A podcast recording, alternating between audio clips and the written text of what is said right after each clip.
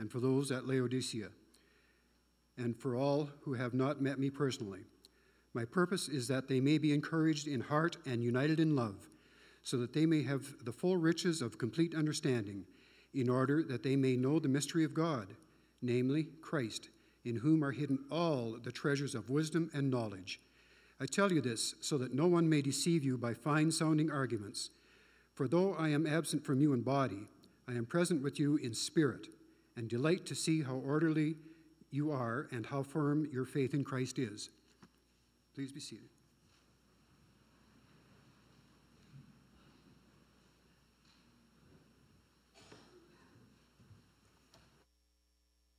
Thank you, Malcolm.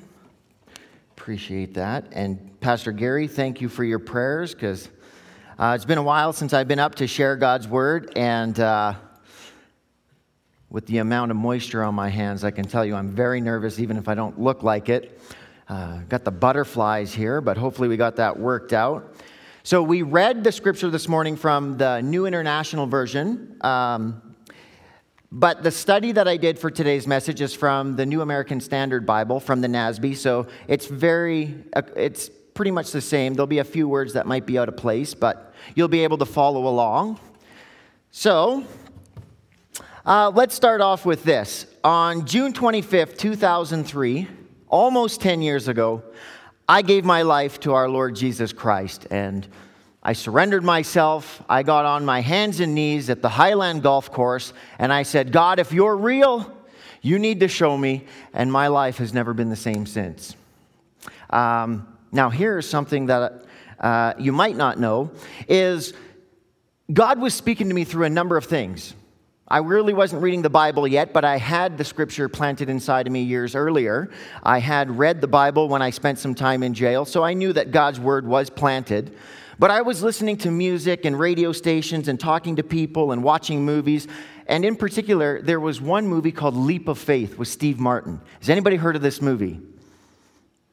No. Okay, well, let me share a little bit with you. Leap of Faith is about a preacher who made a living selling false miracles, selling false hope. He was a preacher that did not believe that Jesus was the Son of God, but he made a lot of money and got really rich traveling as an evangelist. And in this show, um, you know, God still used it to speak to me because even though this guy was pretending, there were people there that were starting to have miracles in their life. And for me, uh, by the end of the movie, I was moved because the preacher realized that Jesus was real and he had his life changed and he hung up his, uh, his jacket, you could say, and he left the ministry to begin his life as a follower of Jesus. But what bothers me about that film is that he used the gospel in the beginning to make money. He was a snake oil salesman. And Pastor Gary and I just went up to Edmonton on Monday to support the Christian organization called Young Life. And uh, we tried to golf 100 holes in one day and we did pretty good. We raised a lot of money. I got to 81 holes. But what stuck out for me was the time I spent in the hotel room with the remote control in my hand because I don't have cable and I don't get to uh, play that game at home. So, so I was flipping through the channels and I found the Christian channel, the Miracle channel, or whatever it was. And there was a gentleman, I think his name was Peter Popoff. He was a guy that I had recognized before who was from the front page of the newspaper who was caught uh, and charged with fraud uh, because he again was selling these false miracles. And yet here he was again on TV telling me that if I uh, just called in my donation of $25.99 before midnight, then within the month I was going to have that come back a hundredfold. And uh, again, it bothered me because that's a stumbling block for a lot of people who look at Christianity. Is you know what? These guys are just here to get our money. And that was a stumbling block for me. And to see that um, those scams are still uh, alive and well makes me think that we need to be on guard to protect ourselves from that sort of deception. Is it only me or is it kind of humming a little bit in here? It's, not, it's okay? All right. So we live in a world full of scams and cons and abuses and people willfully taking advantage of others. And that makes me upset, and it should make you upset. But here's the question on the table Do we get just as upset when people are taken advantage of spiritually? Because I think if somebody were to actually do a study on it, I bet there's probably more spiritual scams taking place than there are financial cons going on. So, obviously, Peter Popoff and uh, the guy from the movie Leap of Faith aren't the only snake oil salesmen out there. There's a lot of false preachers and false teachers out there that we need to be aware of. And I, they like to use the phrase uh, health, wealth, and prosperity preaching, teaching. And they prey on people who are in need, but they also prey on people's greed. You see, there's a lot of false teachers in this world of Christianity, and they're sharing a message that doesn't line up with the Word of God but instead it promotes and furthers their own personal agenda, which is to what? To make money, to get rich. Financial gain through the gospel of Jesus Christ. Grr. And these spiritual scams and spiritual frauds and problems are increasing everywhere. But why? Because people are deceived by false teaching and false preaching. And this should make us upset because people are being hurt, people are being abused. And not only that, but God's word is being misused and meant to say something that it doesn't. But on the other side of that, it's also making our God look bad by people who are supposed to be actually the ones promoting the good news. They're the ones deceiving people's hearts. And spiritual deception is a problem today. It was a problem back when the Christian church first began, and it's going to be a problem in the future. Unfortunately, spiritual deception will always be a problem. So if you follow Jesus or you're thinking about following Jesus, then you need to be aware, you need to be on guard to protect your heart from being deceived. And so now this sets the, the context or the setting for our scripture today because Colossians chapter 2, you see, Paul is writing to a group of recent converts. And these are brand new, born again Christians gathering together in this city of Colossae. I had mentioned earlier when I preached in the book of Colossians a few months ago that this area that Paul was preaching to included three cities Hierapolis, Laodicea, and of course the church in the city of Colossae. And he's writing to this region because spiritual deception is in the air. And there were false teachers that were beginning to infect the Christian churches of that area. And one of the church leaders named Epaphras decided that he needed to do something because he was concerned for his new disciples in the Christian faith. And he went to the head honcho himself, he went to the Apostle Paul, and he shared what was going on. Because these false teachings that were coming in were a very big deal.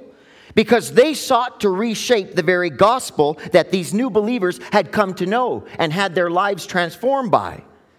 These heretics were a mixed group. Some of them were trying to mix in Greek philosophy with the Christian faith, and others were trying to mix in Jewish legalism into the teachings of Jesus.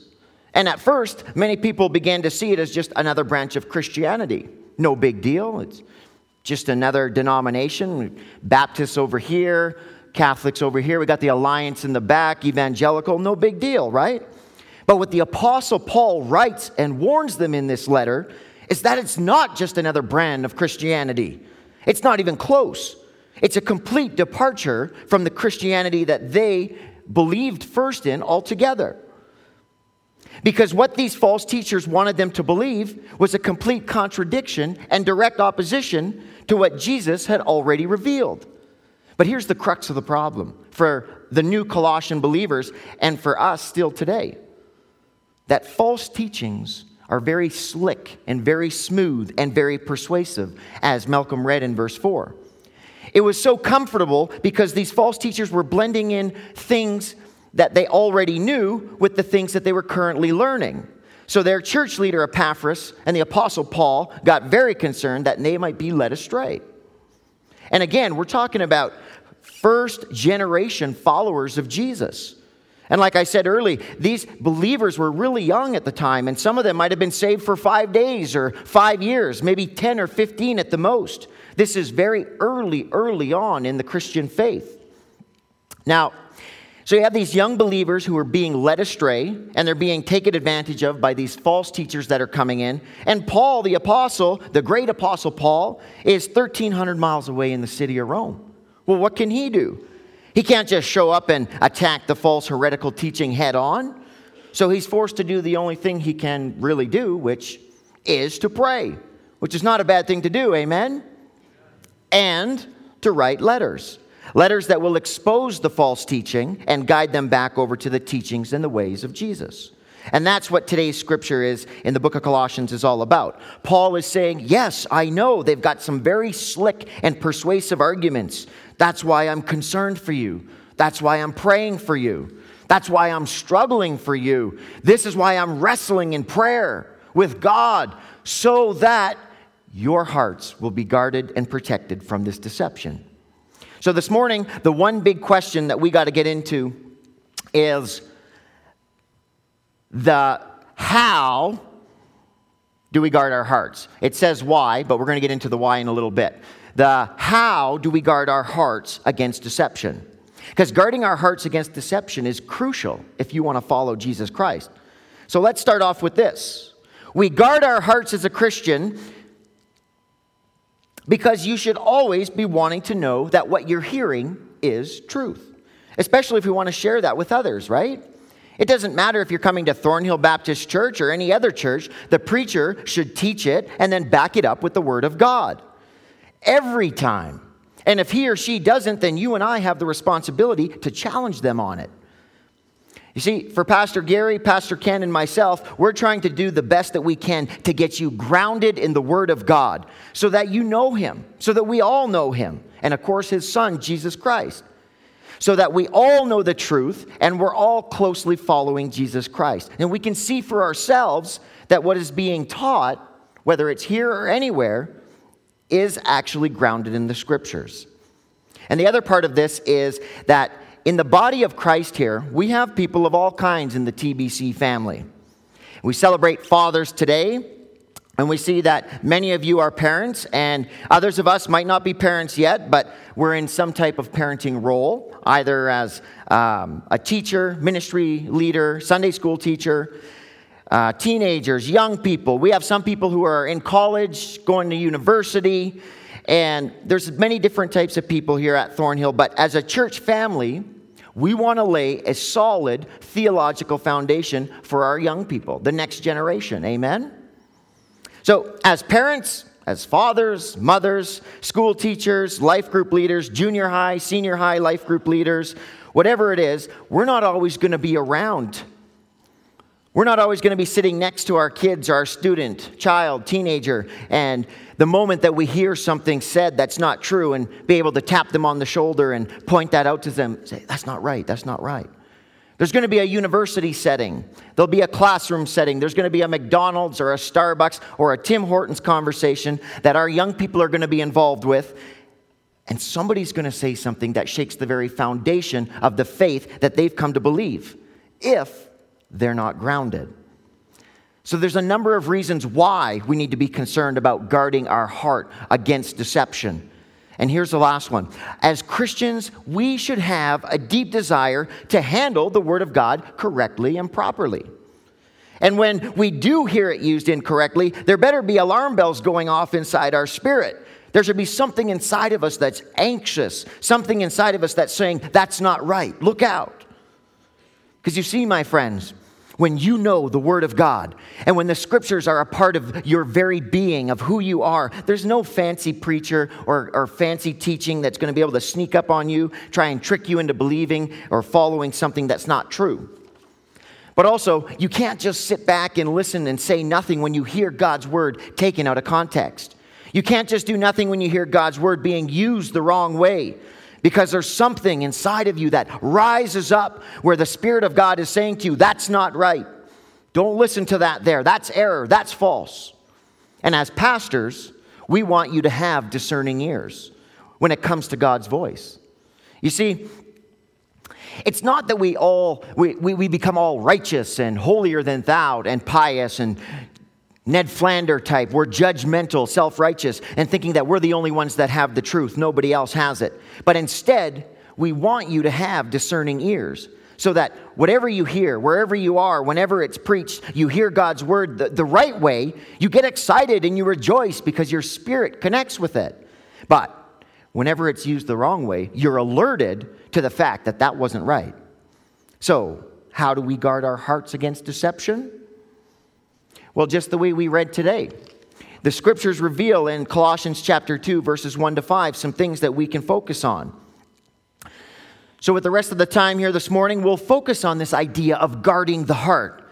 In fact, in verse 1, we find the Apostle Paul's struggle is directly related to the heart. In verse 2, when he says that he struggles that their hearts may be encouraged, having been knit together in love, and attaining to all the wealth that comes from the full assurance of understanding. And what I want us to notice is that when he begins to talk about his struggle for their heart, it's the heart that becomes the subject of what continues to transition through the next several statements. You see, because what he is doing here, in other words, is he's praying that their hearts would be encouraged. He's praying that their hearts would be knit together with love. He's praying that their hearts would attain to all the wealth that comes from the full assurance of understanding. Why? So that it will result in the true knowledge of God's mystery, that is Jesus Christ Himself. And all of this now is hinging on you and I understanding what he's referring to when he keeps talking about the heart. When he says, I'm struggling here on your behalf, how could he struggle on their behalf? He's in Rome. He's struggling on their behalf in prayer. He's struggling as he's writing them. He wants them to be sure that they're not going to be led astray. So, how is understanding the word heart going to unlock this text? Well, let me just say, let me teach you something that I learned myself about what the word heart means when it's used in Scripture. When the word heart is used in the Bible, we're referring to the whole being of the person, the entirety of oneself. It's the essence of who you are. And so, what I want to do is unpack a little bit of this amazing word called heart from the Bible with you so that we all know what Paul is talking about and what this message is talking about when we refer to the word heart. I'm going to share a number of scripture verses on the screen behind me. If you're jotting down notes, you can take some notes. I won't read all the scriptures, but when we're talking about the word heart in scripture, we're using the word heart to refer to number one, the center of your physical life. Heart is used as a metaphor for the person. Acts, Corinthians, James, the scriptures are there. You can read those and you'll see, again, number two, heart refers to the center of our spiritual life. God knows the heart. And the heart is used of mankind's spiritual life. Number three, it's the center of the fault life. Heart is talking about the intellect. And when the Bible refers to heart, the heart is synonymous with the mind. It's the center of our volition or our will. The heart is talking about our will. Number five, it's the center of emotion. It's where we feel. That's the actual feeling part. The heart is where we feel. Number six, it's the unique place of the Holy Spirit's activity within you. The Holy Spirit is in our heart. And last but not least, Jesus Christ is in our hearts. So when the Bible uses heart, it uses it metaphorically to refer to the entire being, the entire person, their thoughts, their emotions, their will, their attitude, their body, their spiritual life, their physical life. It's the everything, who you are at your very core, your motives, your actions, everything revealed in the essence of the individual. Things become a little bit more clear when you begin to understand what Paul is talking about when he's talking about their heart. And he's saying, I'm praying that your hearts would be encouraged, that your hearts would be knit together in love. I'm praying that your hearts would attain to the full measure of the wealth of the assurance of the knowledge of God. He's saying that he's praying for all of you. I'm praying that the complete part of you would be encouraged. I'm praying that your essence, your inner person, what makes you you, what makes you distinct, the fullness of who you are, I'm praying that all of this would be encouraged and strengthened and knit together in love so that it attains the wealth of the measure, the fullness of the knowledge of God. So, now when you and I understand that about the heart, we see that this is not just some little pep talk that Paul is given. You know, just everybody, let's just hug each other and go pet some kittens and find some puppies to play with. He's not saying that, you know, hey guys, I really want you to be encouraged. I hope you just, let's get together and knit together in love. I want us to be solid Christians. But instead, he's saying, I'm struggling. The word that he uses here in the Greek is where we get our word agony from. In other words, he's saying, I'm agonizing over your whole being. I can't fight this battle for you, but I'm struggling on your behalf. That God would strengthen your heart, strengthen your person, strengthen your emotions, strengthen your will, your resolve, strengthen who you are, and knit you together in love so that you attain the wealth of the fullness of the knowledge of God. Why? Well, the answer is found in verse 4 so that you're not led astray by persuasive arguments. And uh, some of your translations might say, so that you're not led away by smooth talk or fine sounding arguments. He's not just writing a letter, he says that he's agonizing over the brothers and sisters at Colossae. You see, my friends, one of the reasons why the beginning of Colossians chapter 2 is a great section in the Bible, because it gives us the opportunity to unpack this word called the heart. Because when you understand what the heart is referring to, then you see that it incorporates all of who you are, not just your mind, you see? Because sometimes people look at church life and they say, you know what? I went to church on Sunday. He talked. I thought. I engaged my mind. Everything's good. Uh, I'm okay. On with the rest of the day. But you see, God's not just after your mind, God wants to take over all of you, and that includes your emotions too. So it's okay to have emotions in church. You know, as Baptists, we get afraid if somebody shows a little bit too much emotion because we think they've turned charismatic on us. They've gone Pentecostal. But it's all right to have emotion in church.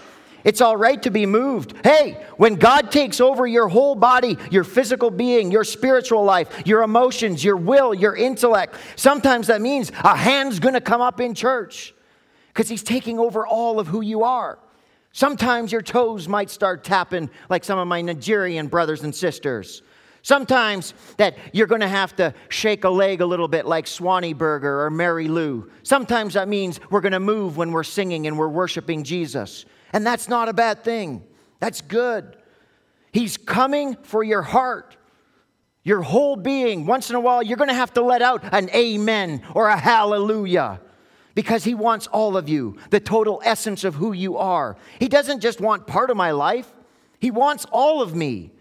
And the Apostle Paul here is praying earnestly that God would guard their heart and protect the whole part of these believers at this young church in Colossae.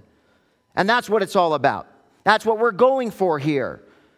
God is after our whole being.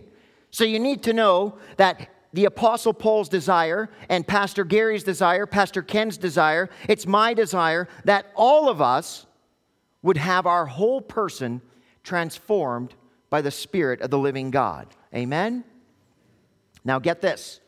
Don't miss this part because it comes down to being either all in or you're all out with Christ.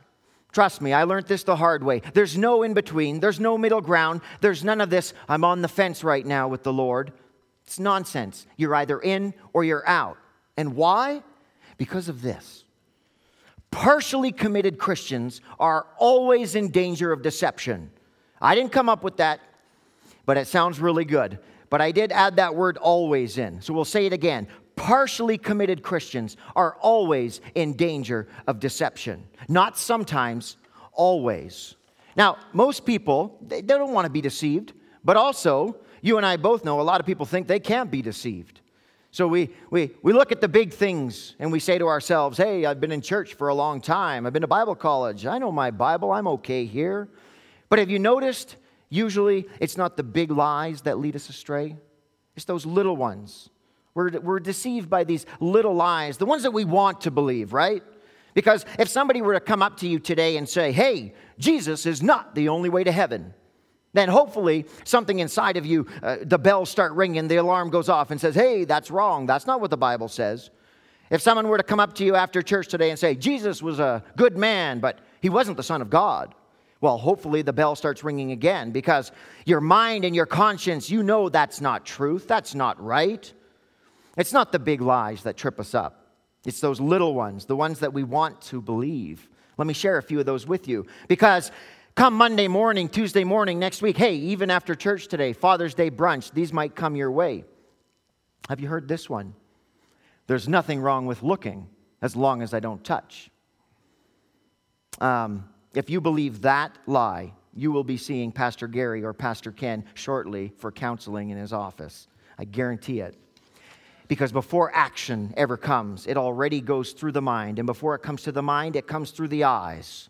It's one of those things that it's not whether or not that if you look and don't touch, there's a lot of sin that takes place between the ears. Amen?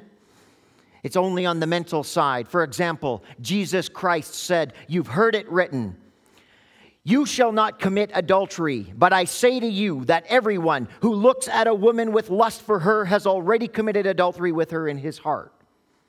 Jesus is saying that if you've already you've already sinned at that point.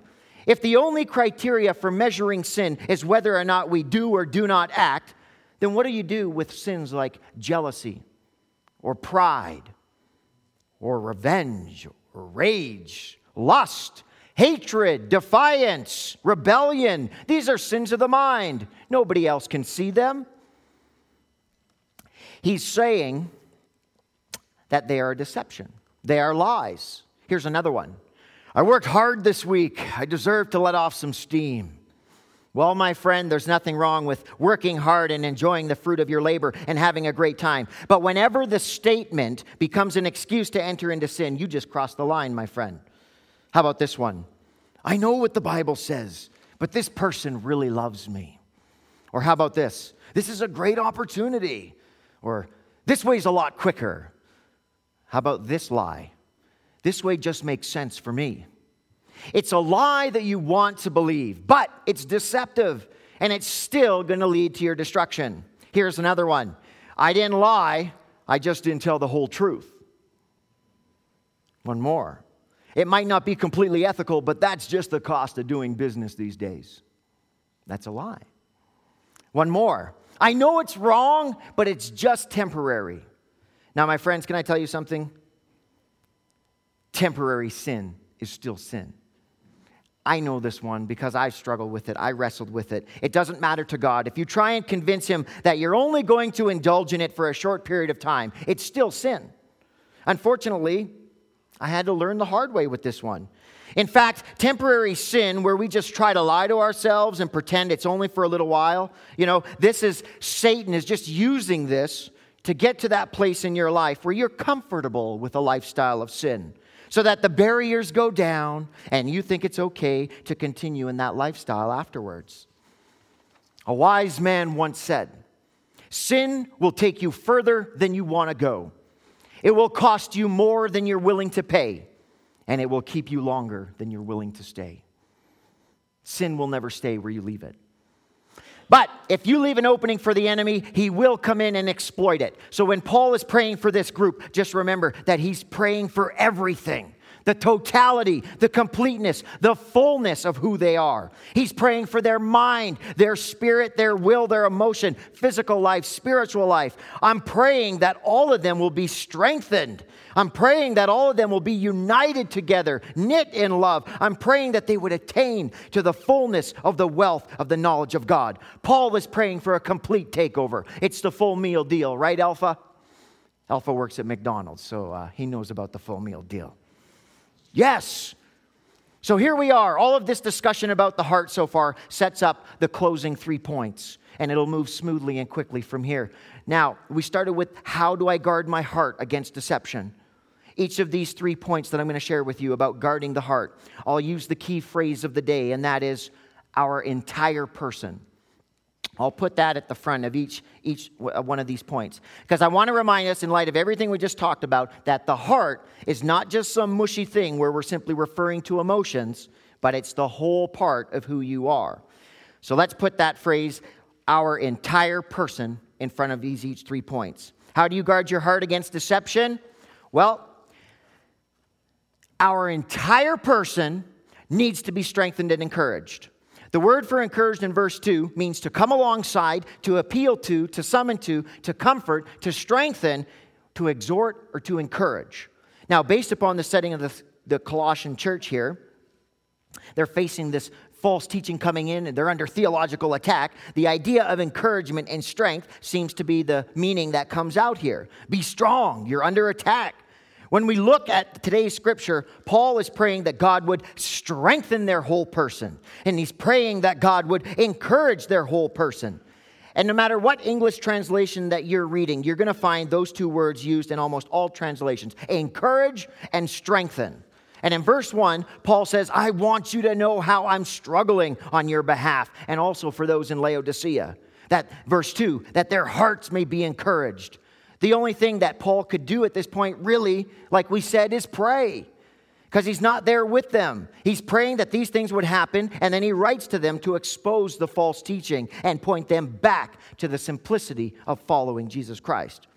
And Paul does this with a lot of the churches in the New Testament. He shares in a similar letter to the Ephesians. He prays that that group would be strengthened as well. Ephesians 3:16. Paul is praying that he encourages those Christians about being strengthened by the Holy Spirit. And here's a good study comment. Here's what a good study commentary can reveal. I learned this out. I thought it was pretty cool. John chapter 14, 15, and 16. That's where you go when you want to learn about the Holy Spirit of God. And in the Gospel of John, he talks about the Holy Spirit, that he lives in us, that he's our guide. The Holy Spirit is our helper. And the word that is used for the Holy Spirit in John is the root word of the word that we're talking about here in Colossians 2 for the word encourage. I think that's pretty cool. I'm a Bible scholar or Bible college junkie. That's pretty neat because what it means is the Holy Spirit of God is the one that's calling you alongside of Himself. He's the one that's going to give you the strength. He's the one that's going to give you the comfort, the encouragement. He's the one that you need. Paul is praying that the Colossians would come alongside the Holy Spirit of God so that He would strengthen and encourage them.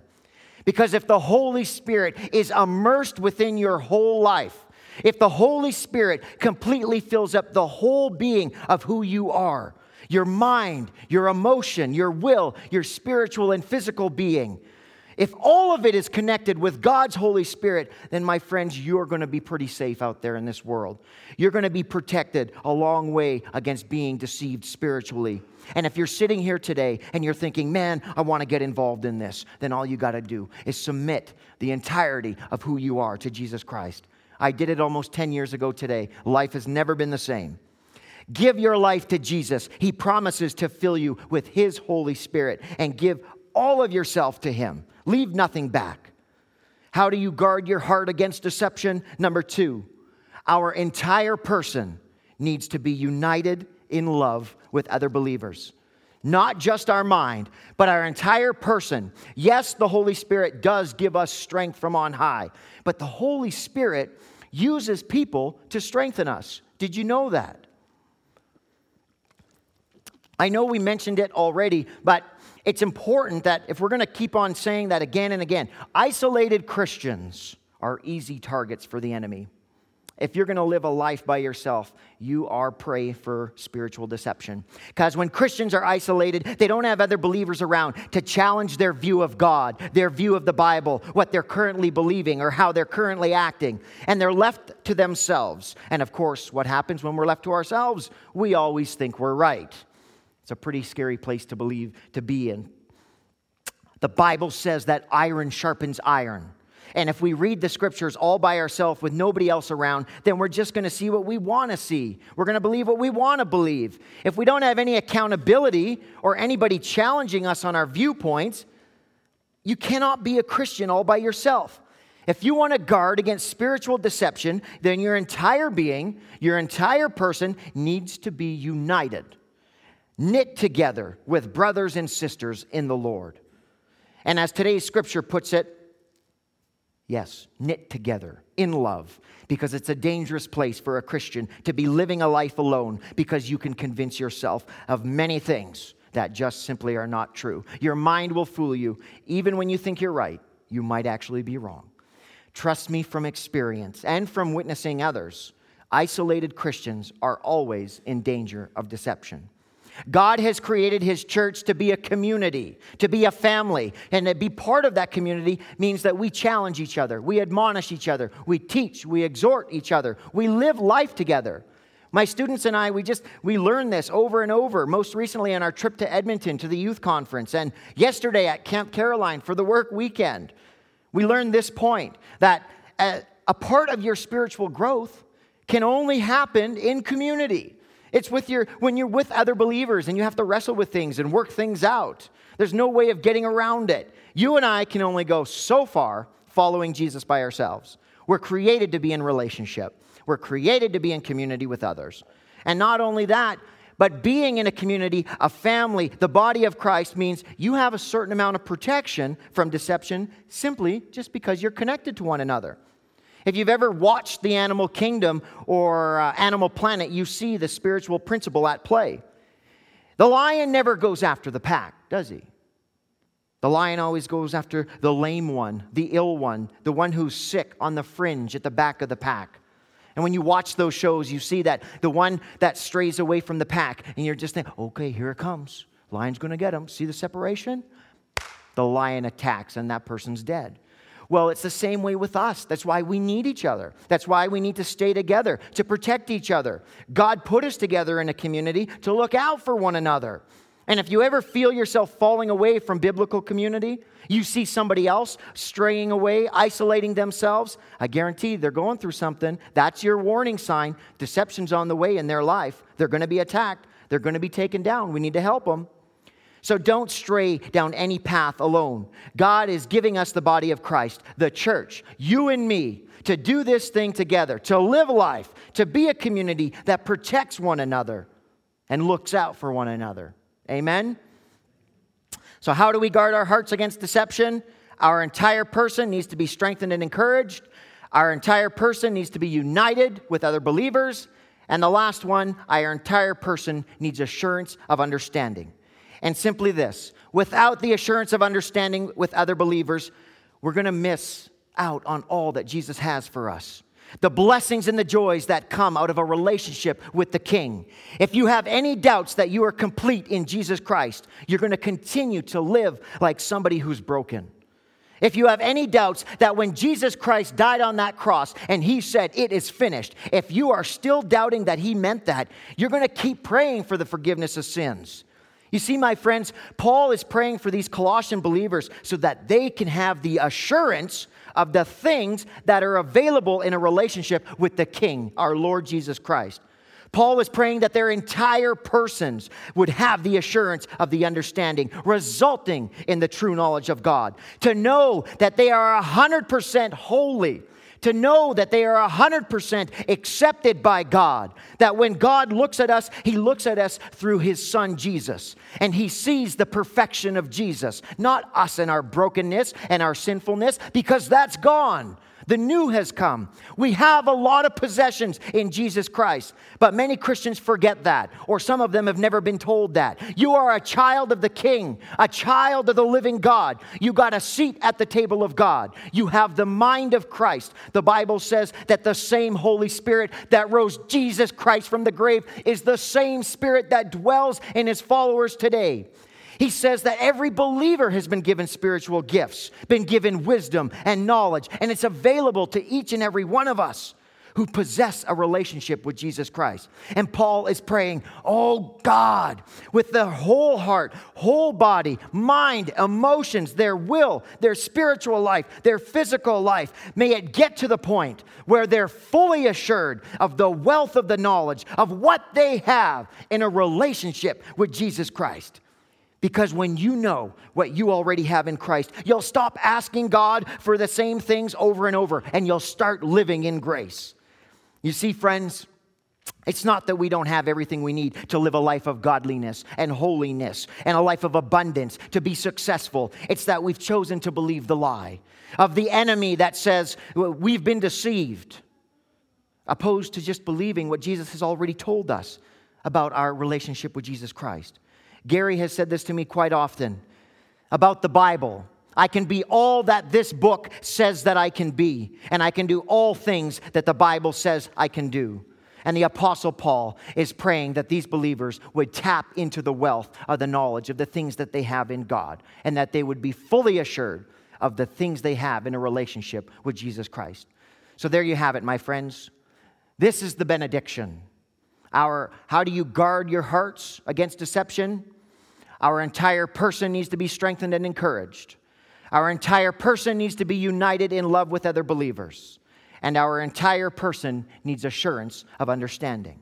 When you put all three of those together, there's no need to worry about spiritual deception because your heart will be guarded. Everything about who you are, your entire being, will be guarded from deception when those three points from Colossians chapter 2 are implemented into your life, just like Paul exhorted the believers in Colossae to do. With that, my friends, let us pray and be on our way to celebrate Father's Day.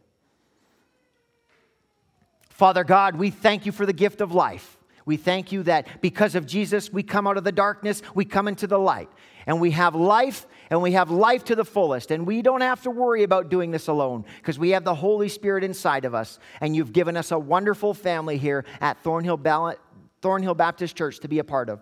I love you, Jesus, and I pray that you continue to reveal who you are to my brothers and sisters in this room. And now, as we go from this place, God, may the Spirit of God continue to change us and transform us so that wherever we are on Monday morning, Tuesday morning, we are a light in that place so that other people can know the grace of Jesus Christ. Jesus, it's in your name that we pray. And all of God's children said, Amen. Be blessed, my friends. If you're a father or you play a fathering role, there are chocolate bars in the foyer. It's Father's Day. Grab a chocolate bar on your way out. Be blessed. Amen. See you later.